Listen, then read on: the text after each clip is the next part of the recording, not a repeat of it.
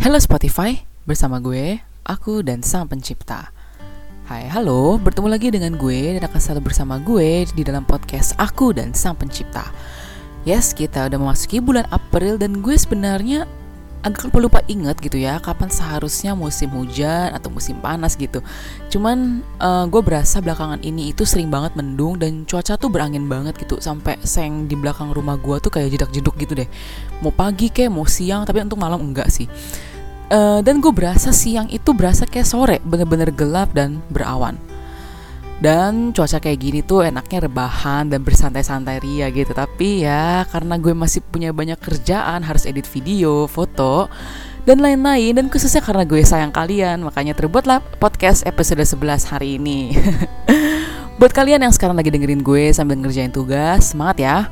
Atau mungkin sambil ngerjain pekerjaan rumah tangga juga semangat atau mungkin buat kalian yang lagi berkendara, berhati-hatilah dan patuhi peraturan lalu lintas. So, pada hari ini gue mau tanya nih sama kalian, apa sih pendapat kalian mengenai kesehatan mental? Kenapa gue mau ungkit soal ini? Karena gue melihat di Indonesia kesadaran akan penyakit mental itu benar-benar rendah. Kebanyakan orang menganggap penyakit mental adalah sesuatu yang tabu dan sesuatu yang dianggap remeh gitu. Dan gak sedikit orang yang berpikir bahwa penyakit mental itu bisa disamakan dengan yang namanya gila dan harus dibawa ke RSJ alias rumah sakit jiwa gitu. Sebenarnya ini agak miris ya, karena pandangan remeh dan tabu inilah yang membuat seseorang itu takut untuk speak up gitu ya mengenai penyakit mentalnya. Secara nggak sadar, seseorang yang punya penyakit mental itu uh, suka diasingkan, dianggap aneh, dianggap gak wajar, dan dianggap suatu kesalahan yang memalukan. Oke, sebelum gue bicara lebih dalam, penyakit mental yang gue bahas di sini itu berbeda dengan penyakit sindrom atau keterbelakangan mental yang merupakan penyakit genetik bawaan sejak kecil.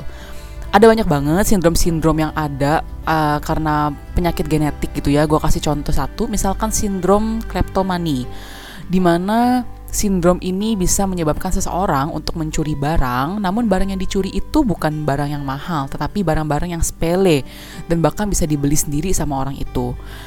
Uh, dan barang itu diambil bukan karena dia butuh, tapi memang karena dorongan psikologis yang membuat itu dia jadi senang dan ketagihan ketika melakukannya. Pokoknya banyak banget penyakit-penyakit sindrom yang merupakan penyakit genetik atau penyakit bawaan. Tapi untuk hari ini gue nggak bahas uh, tentang ke arah sana, tapi gue lebih bahas mengenai gangguan jiwa yang mempengaruhi emosi, pola pikir, dan juga tindakan seseorang. Contoh-contoh yang paling kita sering dengar mengenai gangguan mental itu adalah depresi, anxiety atau gangguan kecemasan, skizofrenia, bipolar dan juga insomnia. Kenapa gue juga tiba-tiba bicara soal mental health ya? Karena kalau kalian sadar dan tahu, kategori podcast gue itu masuk dalam kategori mental health. Meski ya sebenarnya di lubuk hati terdalam gue, gue nggak tahu apakah konten podcast yang gue post ini menjurus ke arah mental health atau bukan gitu. Ya, tapi mungkin setelah gue analisa kayaknya lebih ke self improvement sih. Oleh karena itu gue pengen uh, coba untuk mengarahkan podcast gue itu ke arah kesehatan mental. Ya sedikit-sedikit lah. Uh, karena gue juga sambil belajar juga gitu. But poinnya adalah gue buat podcast aku dan sang pencipta ini adalah untuk menyuarakan kepedulian terhadap kesehatan mental. Karena rendahnya kesadaran masyarakat Indonesia mengenai kesehatan mental, maka orang-orang yang sekarang ini juga terkena penyakit mental pun nggak berani untuk speak up, speak up seperti yang gue uh, omong di awal. Dan mereka nggak berani untuk bercerita ke orang-orang sekitar mengenai penyakitnya supaya bisa segera ditangani dan disembuhkan. Nah, mirisnya, karena pandangan penyakit mental di label sebagai orang gila, maka orang-orang yang punya penyakit mental merasa dirinya adalah gila. Mereka merasa diri mereka adalah suatu kesalahan, mereka merasa diri mereka najis, merasa diri mereka berbeda, dan merasa bahwa penyakit mental adalah suatu dosa dan bisa memalukan dirinya sendiri. Itulah that's why orang yang punya penyakit mental itu berakhir menjadi orang yang pemurung, pendiam, dan madesu alias masa depan suram karena dirinya memendam sendiri dan gak berani speak up sama siapa pun. So, gue mau tegasin hari ini bahwa penyakit mental itu bukanlah suatu aib. Please, jangan buat mereka jadi memendam cerita kelam mereka dan jangan buat mereka jadi ngerasa sendirian di dunia ini. Gue bisa merasakan perasaan mereka yang punya gangguan mental.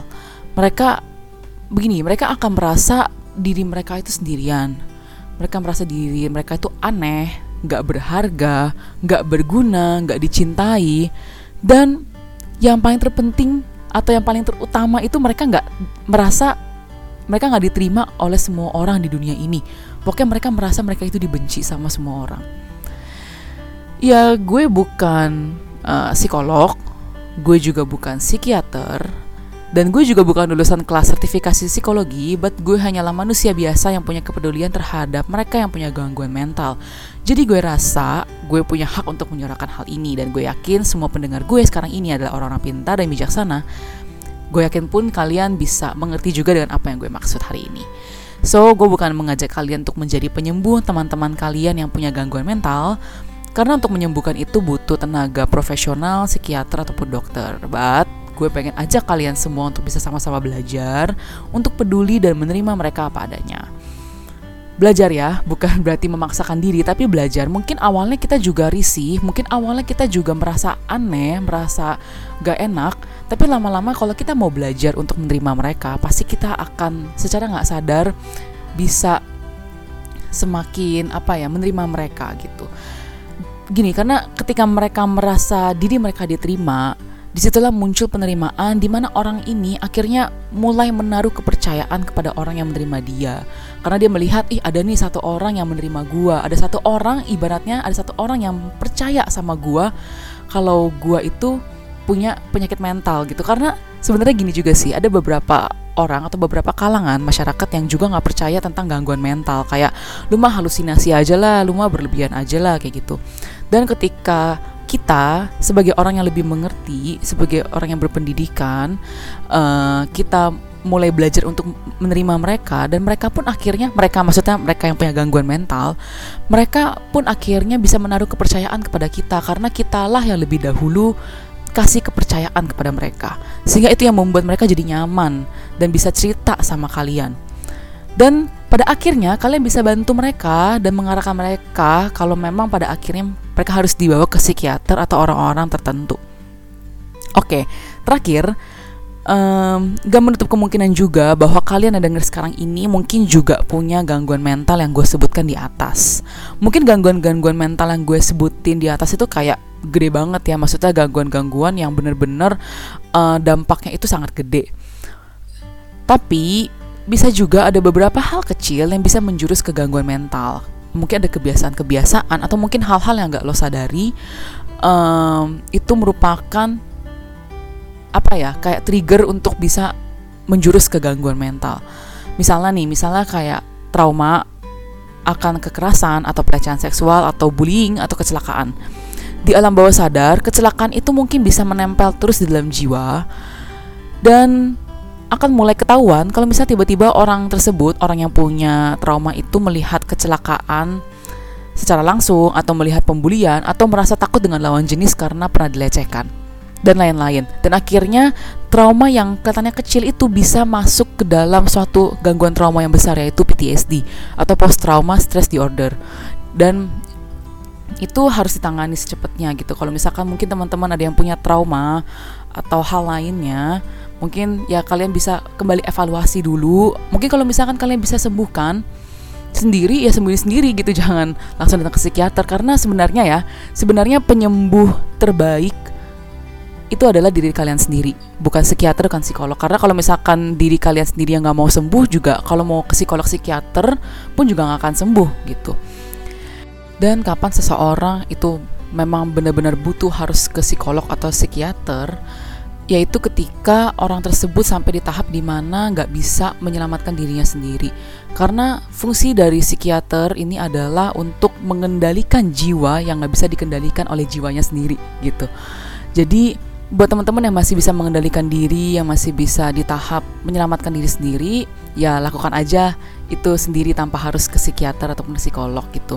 Dan juga ya jangan lupa harus butuh bantu orang lain juga untuk bisa ngingetin kalian uh, misalkan kayak orang tua atau teman kalian sendiri gitu untuk akhirnya bisa mendukung kalian supaya kalian juga akhirnya punya semangat untuk bisa sembuh And then kalau misalkan kalian ternyata nggak punya gitu ya, maksudnya nggak punya gangguan mental ya jangan diadain gitu ya. Karena gue pernah punya temen yang suka ngomong kayak, duh gue trauma nih karena gini gini gini gini gitu. Meskipun ya itu kayaknya nadanya canda gitu ya, bercanda gitu ya. Tapi gue pernah gitu marahin gitu kayak jangan sembarangan ngomong atau overclaim tentang sesuatu yang bukan kenyataannya gitu.